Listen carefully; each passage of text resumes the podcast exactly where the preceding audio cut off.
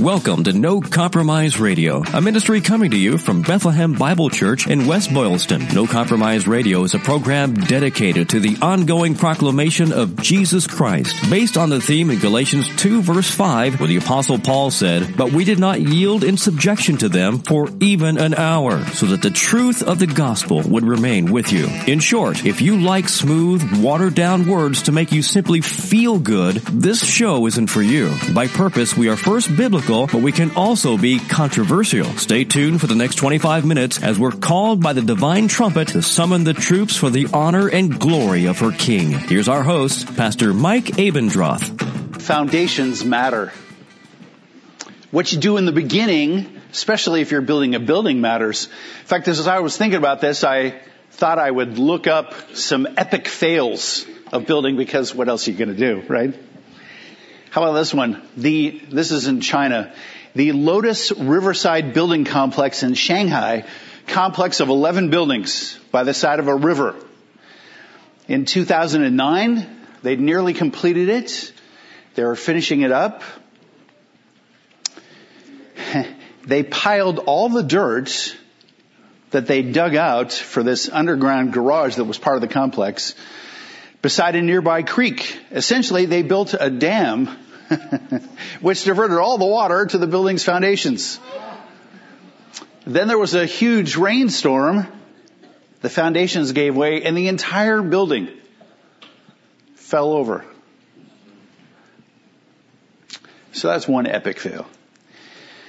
How about the Walt Disney Concert Hall in Los Angeles, designed by a famous architect named Frank Gehry? It had uh, two surprising features, or two of its surprising features. It reflects sunlight so brightly that drivers can't see. Be a little problem in Los Angeles. And then it occasionally fires heat rays at nearby objects, including heating sidewalks to one hundred forty degrees.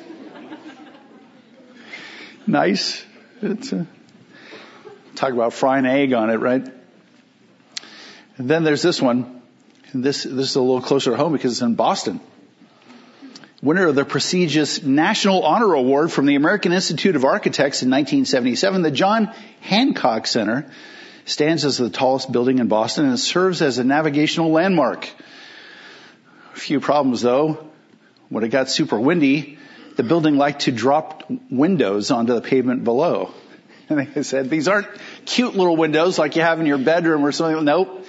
These are five by twelve, five hundred pound slabs, they call it, of aerial death. And it wasn't just a few of them, but hundreds and hundreds of windows hurtling down to the streets below. Problem got so bad that whenever winds exceeded forty-five miles an hour, police would close off the entire area around the building for public safety. During one windstorm of uh, in January nineteen seventy-three, over sixty windows were knocked loose from the building's facade. Bad. But, of course, because we have that rivalry, no list would be complete without number one on the list, New York City. They had to, they had to one-up us. The Citigroup Center building is built over, it's interesting to look at, it's built over a little church, right? They couldn't get the church to move, they couldn't buy the church, they couldn't knock down the church, so they built these support columns up over the church, and so they essentially put this skyscraper on over the little church. The big problem came when they started uh analyzing the building as they're, you know, as it's nearer completion, of course. Then the architect starts thinking late at night, hmm, what happens if the winds come at an angle instead of straight on, right? So they do some experiments and they figure out that if it strikes the corner of the building with enough force, it'll be enough to knock the building over. That's a problem. So, did they warn the surrounding public? No, no. That would cause panic, right? Instead, they they put extra welding on the joints. And as they're putting this welding on the joints, a hurricane forms and starts heading towards New York City. Thankfully, the hurricane changed direction. But the Red Cross did an estimate after this, and they said that if this calamity had taken place, as many as two hundred thousand people would have died. Foundations matter. Designs matter. And as we look at the book of Acts, which I invite you to turn to the book of Acts, that's what we're doing is we're sort of, like Luke does, the author of Acts, we're setting the stage for what's going to happen now. He's giving us, as it were, an introduction, right? He's setting the stage for this history of the early church so that we understand why what takes place later actually takes place. He's giving us the, the building blocks so that we can understand what's going on.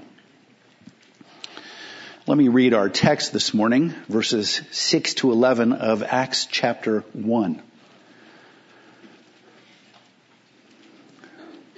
So when they had come together, they asked him, "Lord, will you at this time restore the kingdom to Israel?"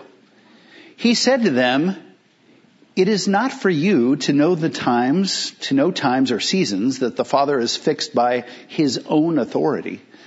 But you will receive power when the Holy Spirit has come upon you.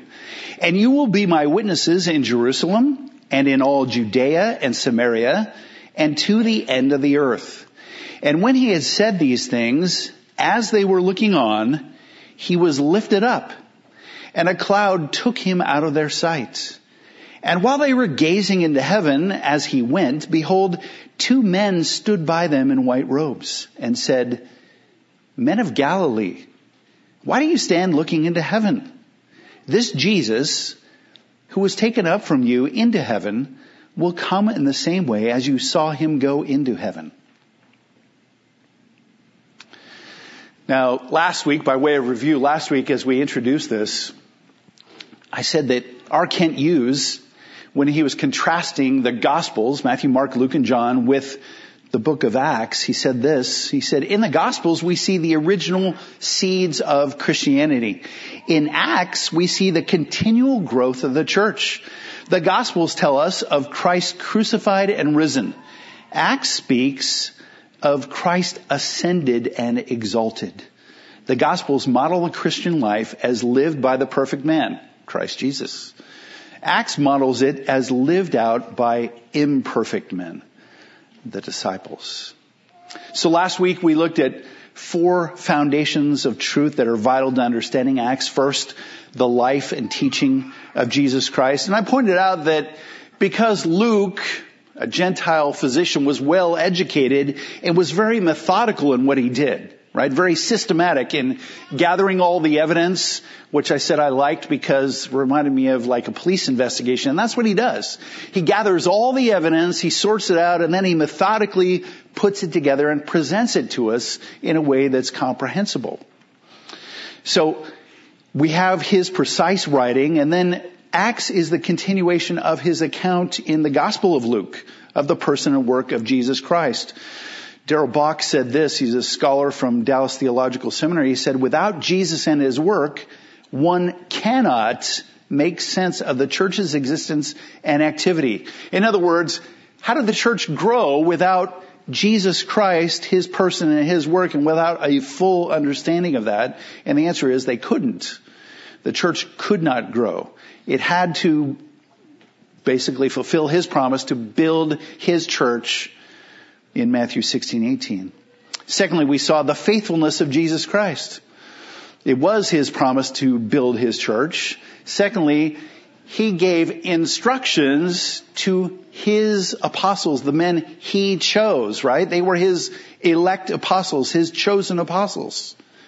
He was exhorting and teaching them during the forty days between the resurrection and the ascension. Thirdly, we saw the resurrection of Jesus Christ, the proofs that he gave his disciples during this forty-day period between the resurrection and the ascension, the ten appearances that we listed last week to various groups of the disciples, and the promise of his return. Fourthly, we saw the Holy Spirit promised by Jesus Christ, right? He's promised it. We, as I taught through John, he promised the Holy Spirit would come. And now in Acts chapter one and verse four, he says, and while staying with them, he ordered them not to depart from Jerusalem. They were to wait there for the sending of the Holy Spirit. They would need this supernatural power in order to do the work that he was giving them. So this morning, simple outline. Four questions. Four questions. Which seems appropriate as we're just talking about how uh, Luke is very analytical, how he's very systematic, how he kind of works like a police officer, and we like questions. That's what we do.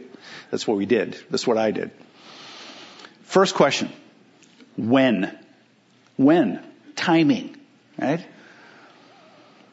Is the king, Jesus, is he going to rule Israel now? Look at verse six.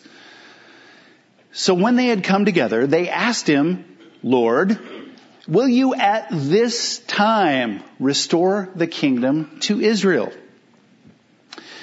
So right away, we have yet this question, we we have this question, where? Where did they gather? Where were they? How, you know, it says that they gathered together. Well, where was that? The answer, as Pastor Mike likes to say, is keep reading, because we'd see it in verse twelve. Then they returned to Jerusalem from the mount called Olivet, which is near Jerusalem, a Sabbath day journey away. Mount Olivet, or the Mount of Olives. Olivet. Who calls it Olivet? I like Mount of Olives. A Sabbath day journey is interesting.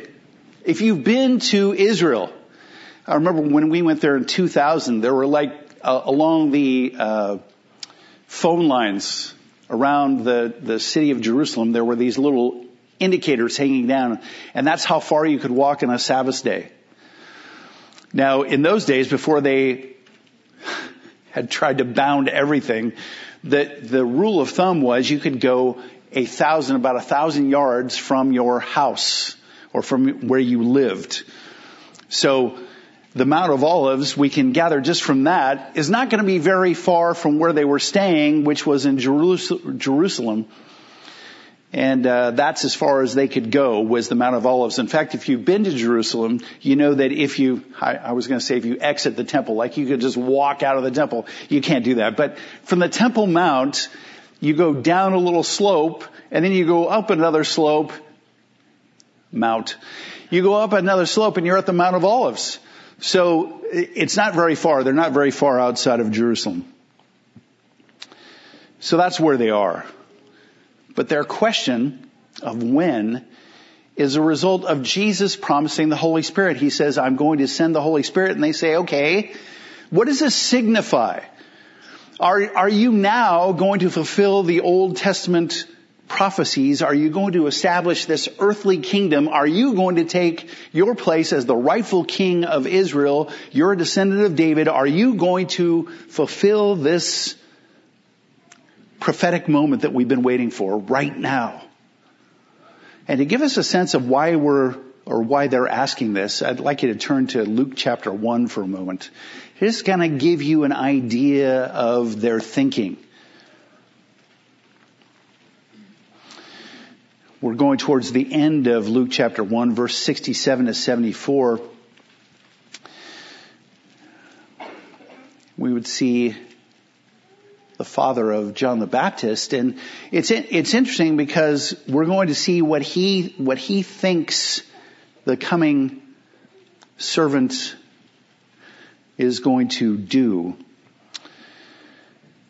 Verse sixty-seven, and his father Zechariah was filled with the Holy Spirit and prophesied, saying, Blessed be the Lord God of Israel, for he has visited and redeemed his people, and has raised up a horn of salvation for us in the house of his servant David, as he spoke by the mouth of his holy prophets from of old, that we should be saved from our enemies and from the hand of all who hate us, to show the mercy promised to our fathers and to remember his holy covenant, the oath that he swore to our father Abraham to grant us, that we, being delivered from the hand of our enemies, might serve him without fear. You see that our enemies, all who hate us, delivered from the hand of our enemies. There's this idea of a physical deliverance. And we know that Judas Iscariot and others were more concerned with the physical benefits of Jesus. This idea that he might come to rule and reign over Israel, that they might, because they're on the inner circle, either enrich themselves or have more power, that kind of thing. So back to Acts chapter one. They believed in Jesus. I mean, how could they not? They trusted him. They knew that he had died for their sins and had been raised from the dead. So could this be, could this be the end? Could this be the time of the ultimate kingdom? Is the millennium at hand?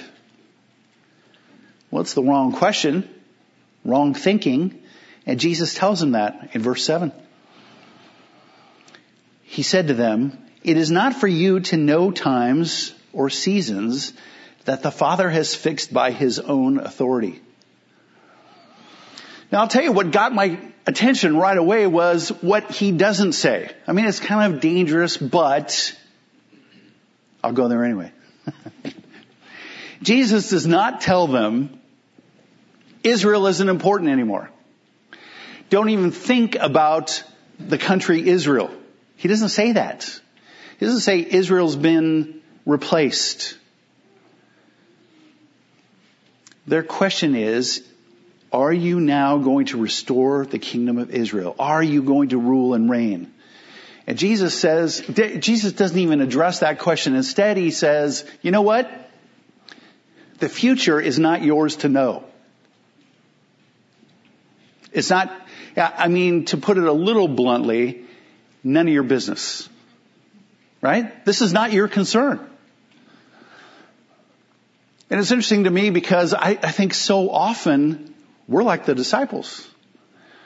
We want to know where we are in the, you know, the cosmic clock, in the divine, you know, timeline. Where are we? You know, how, how close to the end are we? Is Jesus about to come and set up his kingdom? And I think it's fair for me to say to you, it is not for you to know times or seasons that the Father is fixed by his own authority. Darrell Bock said this. He said, Acts, the book of Acts, will show that concern for Israel alone is not the point of the gospel. Listen, the message will go to all and is for all because Jesus is Lord of all, right? This isn't about national Israel. Your concerns are too parochial. They're too narrow. This message has to go to every nation, every tribe, every kindred, all over the world. The second thing that got my attention, two thousand years ago, they wanted to know if the end was near. We still want to know, right? Every morning when I get up, especially these days, especially on Sundays, especially when I'm preaching, I'm like, is today the day? Is it coming before ten fifteen?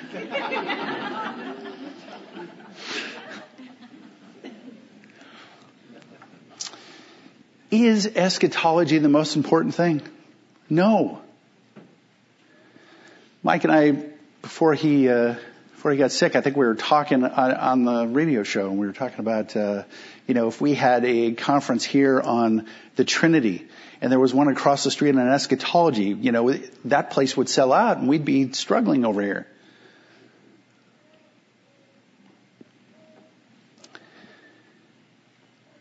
But if someone... If someone who taught that Jesus was not God, in other words, we were talking about this yesterday morning, an Arian, a follower of Arius, somebody who teaches that Jesus Christ was just a creature, turned out to have a right understanding of eschatology, a right understanding of how the world ends, would that make him a good Bible teacher? Would we say, you know what? He got Jesus wrong, but he got the end right. No. What if he, uh, what if another preacher had the, had his eschatology perfect, spot on, and he said, you know, the way to get to heaven is Jesus plus your good works. Who cares? Who cares about him? Good for him that he got the end right. we need to live in light of the truth that Jesus Christ is returning soon, and there's a message. And that message is Jesus Christ, God in the flesh, lived a perfect life, died on the third day for sinners, was or died for sinners, was raised on the third day. We need to give the gospel to people. And that's the message he's going to give them. It's not about, is this the end? It's not about Israel. It's not about any of these things that you guys are concerned about. The words of Jesus here are very similar to what he said during his ministry. In Matthew twenty-four thirty-six, but concerning that day, talking about the end and hour, no one knows, not even the angels of heaven, nor the Son, but the Father only. Everybody wants to know. But there's only one person who knows, and that's the Father. The first question is when. Second question, what? What? Well, if this is not the time to be concerned about eschatology and the establishing of the kingdom, then what are the disciples to do? What is their mission? What would the Lord have them do? Look at verse eight. They're, first of all, they're going to be empowered. Look at verse eight. But you, the disciples, will receive power when the Holy Spirit has come upon you. As we said earlier in verse four, he's already told them that they're to wait in Jerusalem for the Holy Spirit. But now he tells them that the purpose of this baptism of the Holy Spirit is dynamite, is power, is dunamin. That's the Greek word. If they knew exactly, if they knew right then what this power is going to look like, we don't know because he doesn't tell them. However, they might have had a pretty good guess. After all, they've seen the power of the Holy Spirit in action during the ministry of Jesus, haven't they? Seen it over and over. In fact, Jesus in Luke four, verse eighteen, said this when the scroll was handed to him in the synagogue. What did he do? He read from Isaiah, and then he said, the Spirit of the Lord is upon me because he has anointed me to proclaim good news to the poor. What does the Holy Spirit want him You know, want them to do? Proclaim good news to the poor. He has sent me to proclaim liberty to captives and recovering of the sight to the blind and to set at liberty those who are oppressed. So they're going to preach the gospel. They're going to do miracles. It's really going to be very similar to what Jesus himself did. Jesus had also taught the disciples to rely on the Holy Spirit in Luke chapter twelve. He said this, or we read this, and when they bring you before the synagogues and the rulers and authorities, do not be anxious about how you should defend yourself or what you should say. Listen, for the Holy Spirit will teach you in that very hour what you ought to say. Now I know some of us like to think, you know what, I'm going to be just like the disciples, and I'm not going to study, and I'm not going to pray, and I'm not going to do anything. The Holy Spirit will tell me in the time, you know, what I need to say. I think you're better off, you know, being so filled with the Word of God that when the Spirit of God uh, presses you, that you, you know what to say, right? You don't need a miraculous word. But for them, they had that power, that capacity. Now, to receive power from the Holy Spirit, what does that mean? How would we define that? Our confession of faith says this about the Holy Spirit. In this divine and infant being, talking about the Trinity, there are three subsistences: the Father, the Word or Son, and Holy Spirit, of one substance, power, and eternity.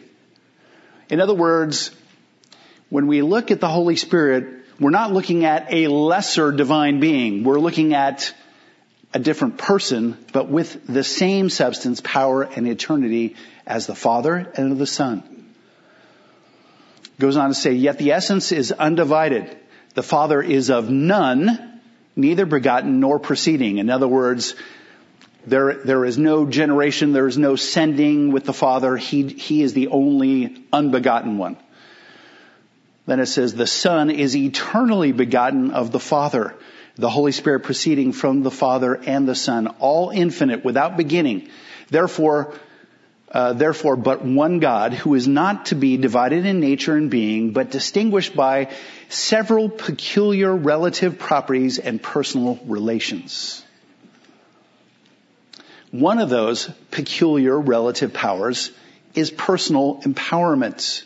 The Holy Spirit personally empowers believers. In fact, we read this morning, or I mentioned this morning, First Samuel sixteen, David being empowered by the Holy Spirit. We also know that Samson and uh, Saul were empowered by the Holy Spirit. The, the Spirit is said to rush upon them.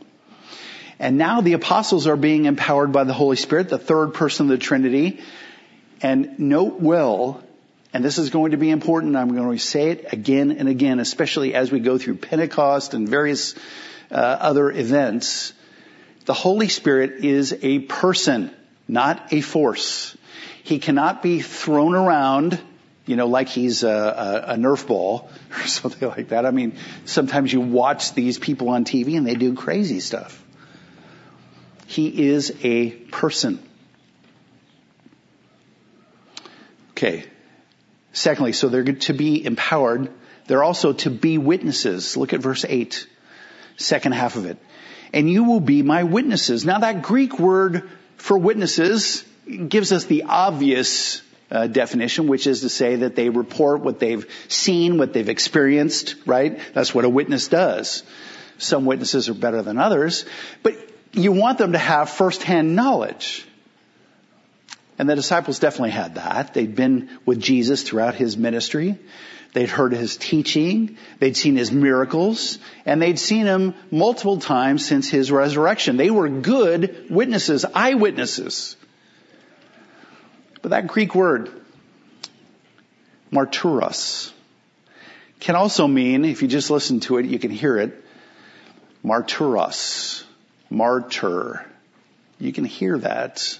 A martyr can mean a witness unto death. In other words, somebody who testifies to the truth of an incident or a person, even while they're being put to death. Maybe burned at the stake, something like that. Jesus, it's interesting because Jesus doesn't say, men, are you guys willing, now that you've seen all these things, are you willing to be my witnesses? Are you willing to put your lives on the line? Does he ask him that? No. He just says, you will be. Not a command, just a statement of fact. You will be my witnesses. So first, when, the question that was wrong, What? What are they going to be doing? This is the important thing. You will be my witnesses. And now, third question, where? Where are they going to witness? Well, it's pretty plain in verse eight again. In Jerusalem, and in all Judea and Samaria and to the end of all the earth. Now again, as I said last week, I think the whole idea of being witnesses in Jerusalem is fairly daunting. Let's go testify of Jesus Christ. That when we get to Pentecost, it'll have been fifty-three days. fifty-three days before that, was he was put to death. Scholar F F Bruce says this. He says, it's often been pointed out that the geographical terms of verse eight, what I just read, provide a sort of table of contents for Acts. In Jerusalem covers the first seven chapters. In all Judea and Samaria, which is the southern half of Israel and just the, the northern edge outside of Galilee, Samaria, Samaria, which we'll talk more about, but the idea of Samaria is a place that Jews despised. I've mentioned this before as we went through John. Why did they despise the Samaritans and Samaria so much? They despised it because the Samaritans or the Samaritans were people who were kind of, they were of a mixed race and mixed religion. So, you know, if, if I could put it this way, the Jews might have been the very first xenophobic people. They didn't like outsiders. And what was most odious to them were people that were like almost Jews. They they had part of the true religion, but they didn't have all of it. So they didn't like them more than just about anybody. But so uh in Judea and Samaria covers uh eight one to eleven eighteen, and then the remainder of the book traces the progress of the gospel outside the frontiers of the Holy Land until at last it reaches Rome. And so you see Rome, or I say Rome, and you say, well, why is that to the end of the earth? There, there are a couple of different ideas here. One is that the end of the earth means literally the end of the earth. The other one is that when he says the end of the earth, and some, some commentators take that to mean Rome, here's why. Because Rome, as the capital of this empire, represented everything else. If you could get the gospel into Rome, if you could establish a church in Rome, the thinking goes, you could, you could plant a church anywhere, right? Because that is absolutely the, the, the most important city in the known world back then was Rome. So, first question, when? Second question, what? Third question, where? See how fast that one went? This one's a little bit longer. Fourth question, who? Right? I could have said, what are they going to testify to? Well, we're about to see, you know, it's, it's a person that they're going to testify to. So, who? Verse nine. First of all, he's the exalted high priest. And when he had said these things, as they were looking on, he was lifted up, and a cloud took him out of their sight. I want you to turn for a moment. There's a fuller account in Luke chapter twenty-four. Luke chapter twenty-four, verses fifty-nine to, or forty-nine to fifty-three. forty-nine to fifty-three. And it'll be interesting to have a Bible where, you know, Luke ends and then Acts picks right up, because they really are a, a continuation of the same story, and we can see that here. Luke twenty-four, verses forty-nine to fifty-three. And behold, I am sending the promise of my Father upon you, the Holy Spirit. But stay in the city until you are clothed with power from on high. Again, very similar, right? And what Jesus is saying here is you're going to be clothed on power from on high. It's going to be the Holy Spirit.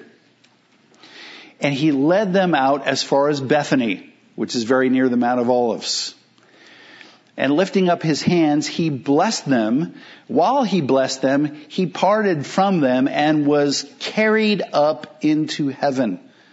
And look at their response. And they worshiped him and returned to Jerusalem with great joy, and were continually in the temple blessing God. Can you imagine? You know, you talk about mountaintop experiences. This was it. This Jesus that they'd spent their time with, that they knew, I mean, only one of them saw him crucified, they knew had been put to death and then raised on the third day, and they'd seen him multiple times after death, and now to see him just lifted up and taken up into heaven, what we call the ascension. Their response was great joy, continual worship, praising God in the temple. Scholar Letham points out three features to this ascension. You can go back to Acts chapter one. Three features. Number one, he gives a benediction. He blessed them, Luke said in Luke uh, twenty-four forty-nine. He blessed them. Benediction is a priestly act. The last thing the apostles see Jesus doing is giving them a blessing. And that defines his ongoing ministry now. What's he doing now? He's interceding for us, even as I read this morning.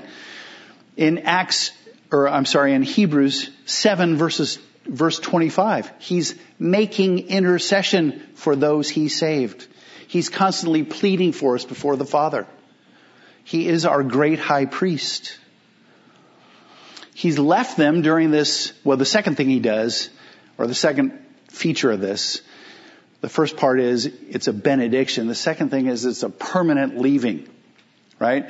During this forty days that Jesus has been with them, from the uh, the resurrection to the ascension, during this forty days, he's appeared to them multiple times. But as I, even as I taught through John, he would be with them and then he was gone. He would be with them, then he was gone. And it's not like they could follow him. He just disappeared. Well, where do you think he went? He wasn't earthbound. He wasn't stuck here on earth just kind of, you know, biding his time. He was going back and forth between heaven and earth. But this time, Letham notes this. He says, the parting is decisive. It differentiates this event from the resurrection appearances. This is an ongoing departure. In other words, he's not coming back to hang out with the disciples. He's not coming back to give them any more instruction. This is his final ascension. And so the demonstration of that is he gets lifted up in this cloud. He's gone and he rises up and he's taken away by the Father. And the third part is, or the third aspect of this is, Jesus is passive. Passive in this sense that it is the Father who lifts him up. He lifts him up and takes him to his right hand in heaven. Jesus, God incarnate, depended on the Father, on the Holy Spirit while he was on earth, while he was doing his ministry, and he followed the Father's will. His earthly mission, up to and including this final training of the disciples, is over. So it's permanent. He's taken up by the Father.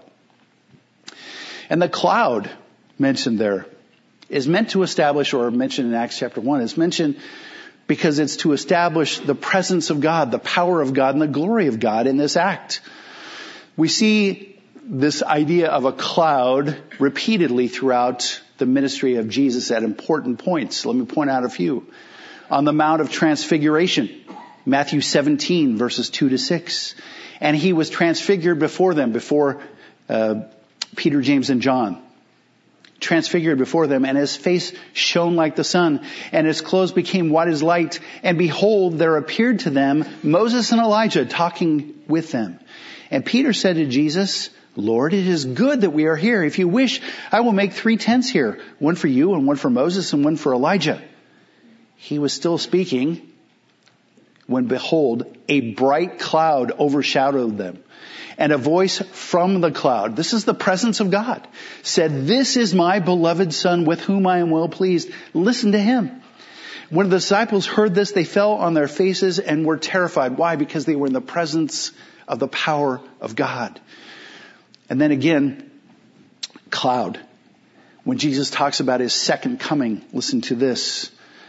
Mark thirteen, verses twenty-four to twenty-seven, he says, But in those days, after that tribulation, the sun will be darkened, and the moon will not give its light, and the stars will be falling from heaven, and the powers in the heavens will be shaken. And then we, then they will see the Son of Man coming in clouds with great power and glory.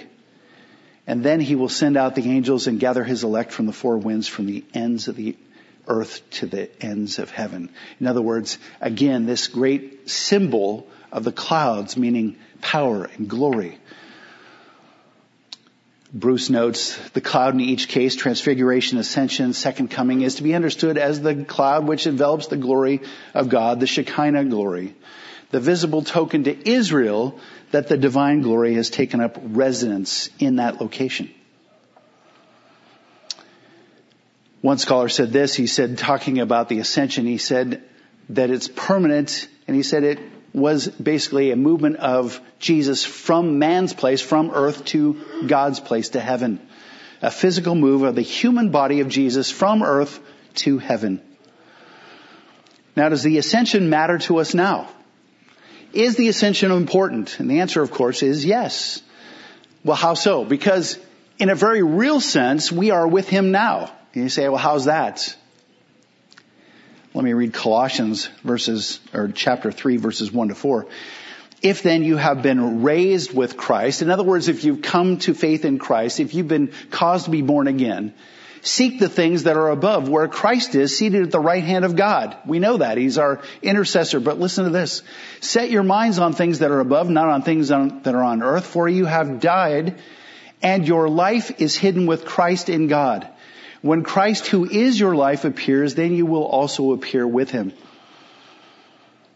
One scholar notes this. He says, all that Jesus did is done in union with us. His people were in him as he ascended to the right hand of the Father.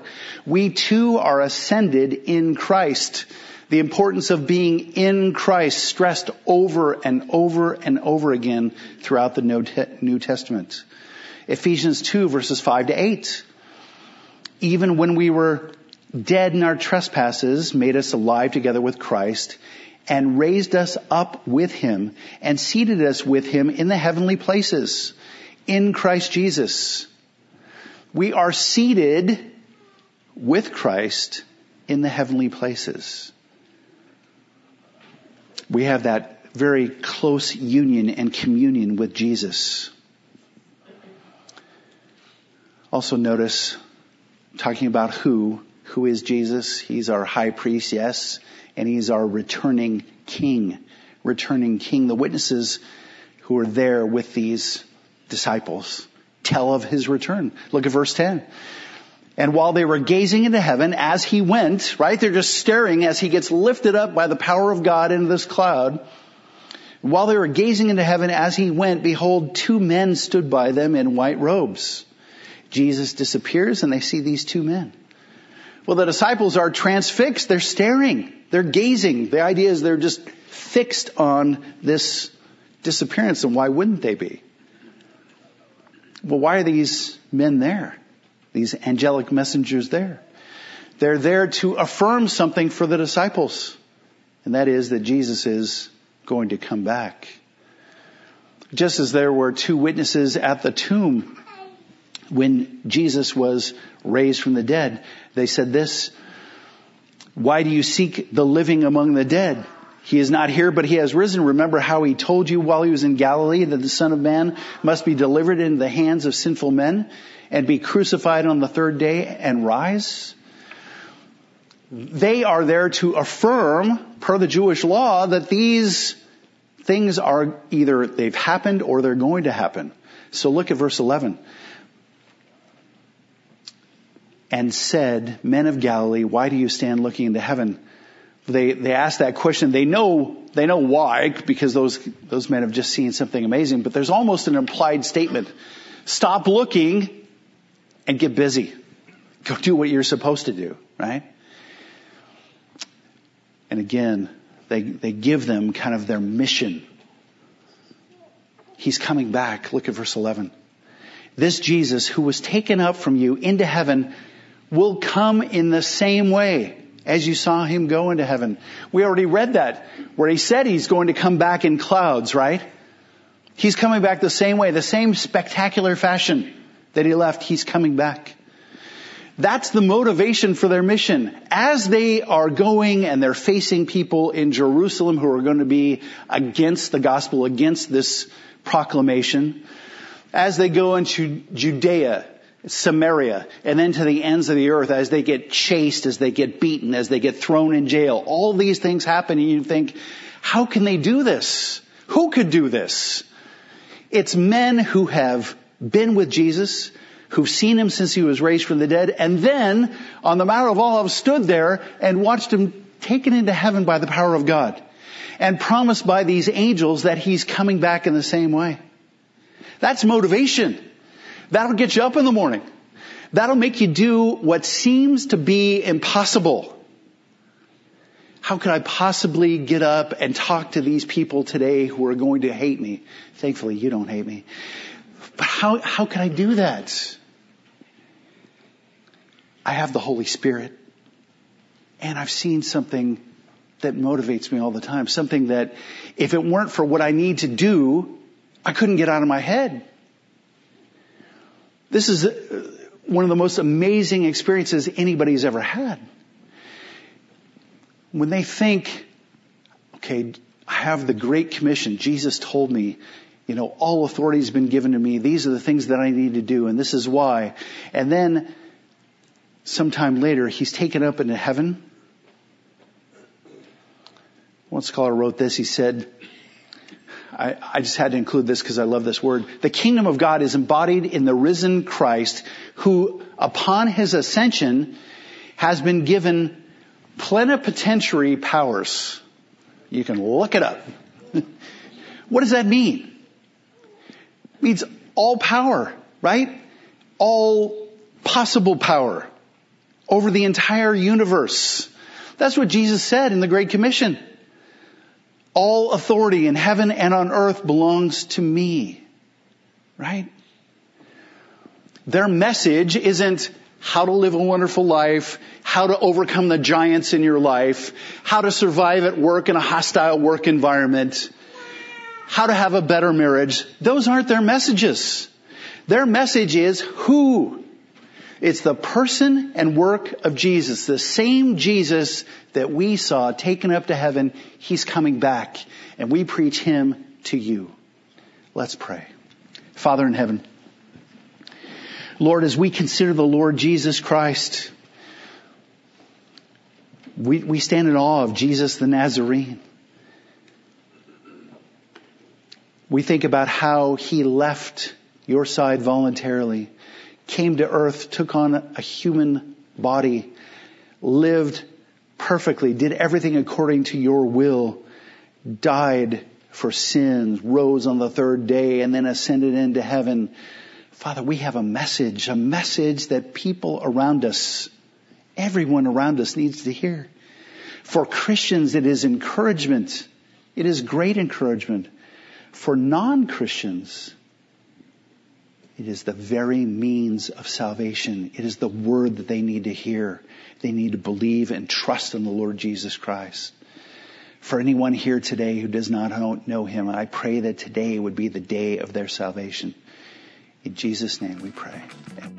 No Compromise Radio with Pastor Mike Abendroth is a production of Bethlehem Bible Church in West Boylston. Bethlehem Bible Church is a Bible-teaching church firmly committed to unleashing the life-transforming power of God's Word through verse-by-verse exposition of the sacred text. Please come and join us. Our service times are Sunday morning at ten fifteen and in the evening at six. We're right on Route one ten in West Boylston. You can check us out online at b b c church dot org or by phone at five oh eight, eight three five, three four hundred.